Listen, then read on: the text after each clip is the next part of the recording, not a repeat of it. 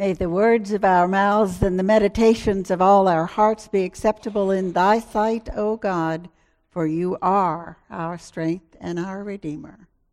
Amen. Good morning.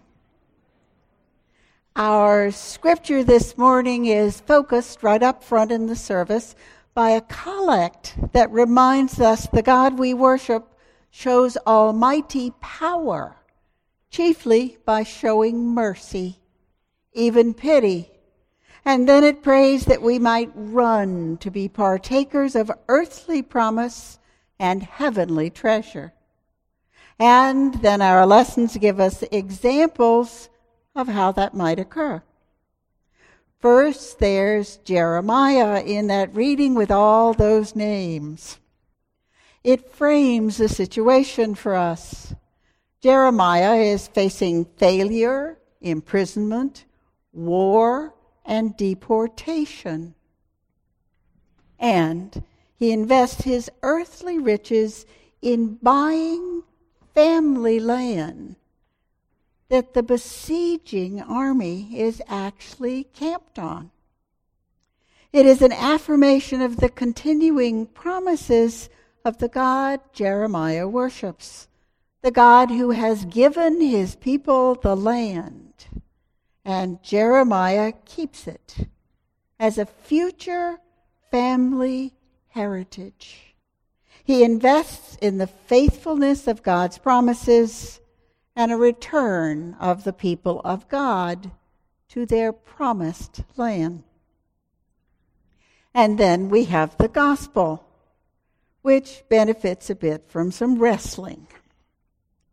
Now, parables, especially in the Gospel of Luke, can be taken at least two ways. They can be simple earthly stories with a moral teaching and can also be seen, scholars suggest, as ways in which their master communicates secrets about the kingdom of God already in their midst to the disciples. When the parable is seen as a moral teaching, someone in the Wednesday Bible class suggested this parable is like Dickens' A Christmas Carol where Ebenezer Scrooge is given a vision of what his own behaviors have done or failed to do, so that he may change his ways, can celebrate a new life in joyful relationship and mutual blessings. I would suggest as well that if this kingdom of God is a secret of this parable, it's also a puzzle for disciples about how to further incarnate the love of God on earth and beyond.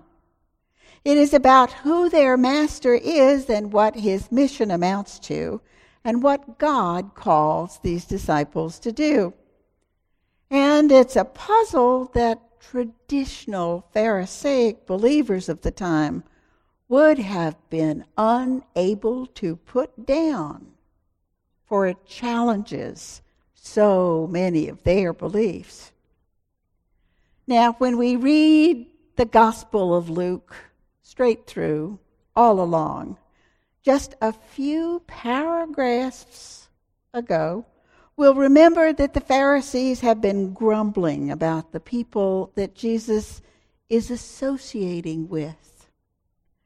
And so they have heard several parables, specifically about the Good Shepherd, whose mission it is to seek all the lost. And Jesus goes on to tell them of the prodigal joy of the God who runs to seek the lost and who celebrates those who are found or who return. These grumbling Pharisees are ensnared by beliefs which keep them in charge. And they would have thrown up their hands at today's parable, in which Lazarus, who is not one of the righteous by their standards, Lazarus is actually gathered into the comfort of their father Abraham, by God's angels, no less. In this parable, Jesus is using the Pharisees' own concept of what they call Sheol, the place they believe that each and every mortal goes after death to await God's final judgment upon them. It's a place where, they say, Abraham, the father of their faith, comforts the righteous while they wait. And it's a place where there's a wild, wide chasm between the righteous and the unrighteous. It is the Pharisaic concept of hell, or what some have called purgatory. Jesus attempts to lead them to see that perhaps these grumblers have missed the point. Abraham, the father of their religion, was called by God to give no sacrifice. They do not remember that God promised to keep the descendants of Abraham in life and to keep God's promises that these very descendants will become great in earthly number. Grumblers have also missed the main point that Hebrew names have meanings, and that the beggar's name, which is Lazarus, translate into God helps. God helps indeed. So the parable is not about death or judgment, but about life and mercy. Not about sacrifice, but about service and a loving God. It is the good news that the gates of heaven are open to all. And so, we find in this parable the secret of the God incarnate mission to seek the lost, to shepherd all us imperfect humans, to invite us to celebrate the comfort of belovedness.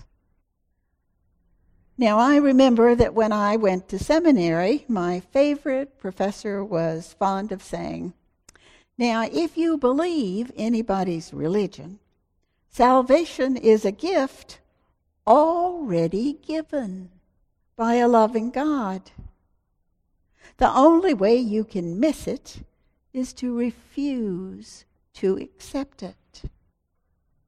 But, he would say, some people are going to refuse it because they wouldn't want to live that way. They are, he suggested, like the rich man in today's reading who thinks he has lost all of the things that bring him life and comfort. And they will have to learn that there are things that they can take with them. Or, also, for any of us like Lazarus, who don't think we can do it all by ourselves, some of us are going to give great thanks to those angels. There is comfort for us all in those words from Psalm 91 that we read this day. I'll begin with one verse of the same psalm we didn't read, and it goes like this I will give my angels charge over you to keep you in all your ways. I will deliver those bound to me in love. When called, I will answer, I will rescue and bring them to honor. With long life, I will satisfy them and show them salvation. This is the good news for disciples. And as disciples, all religions tell us we are called to give thanks to God and to care for one another. Later, our closing hymn will remind us we are called to be aware of those times when each one of us can be an angel for one another, each bringing that assurance of comfort and new life that awaits us. Now, this is the focus of this year at Calvary Church. And we're invited to be gathered into calling by the quote from Frederick Buechner, who has said, The place God calls you to is the place where your deep gladness and the world's hunger meet. There's certainly examples of this that we know in life. I think of Andrew Carnegie, the Scottish immigrant who grew up in abject poverty and who needed, for his own earthly comfort, to work to amass a great fortune. Yet he ever remembered that his efforts had been blessed, and he used his wealth to bless his country with over 1,600 libraries, beautiful buildings open to all, true sanctuaries. Such a calling can be seen as the need to find God in one's own entire history to see that even the painful awareness of human need and limitation can be used to bless oneself and others. It is, I think, a calling to put into this world something each one of us believes is so critical to be there, available for godly life, that we are willing, if necessary, to put it out there ourselves, willing to go into partnership with the God who wishes to bless all lives to do that. As blessings and gifts and talents are different for each and every one of us, what we're called to do to affect the future of humanity can be different for each and every one. Good parenting begets good parenting. Simple acts of kindness beget more kindness. As those who can see and hear become aware of what mercy and compassion can inspire. According to today's gospel, we claim our own humanity, and in the midst of our limitation and need, acknowledge that we are blessed, given life and kept in it, and in comfort by gifts of unearned as well as earned blessings. And all are called to share the joy it brought us. We do not have to do it all ourselves. This church has examples of past endeavors, like feeding whomever is hungry in our own kitchen down the hill with whatever God seems miraculously to provide in the midst of a hurricane, or bringing a single meal to a parishioner with a transient physical difficulty. These are extensions of the blessings provided for us all at this table, freely given with an invitation that we are each to take true nourishment into our own hands and lives and bless the world with it. Again, we don't have to do it all ourselves or by ourselves. We only need to be willing in whatever way brings us joy and thanksgiving and comfort. We are to be partners with this God who truly wishes a beloved people to continue mercy and compassion.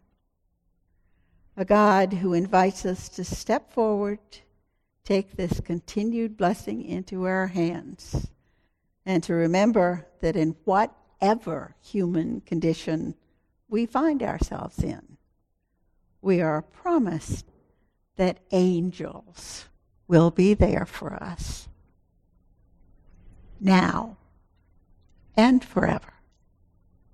Amen.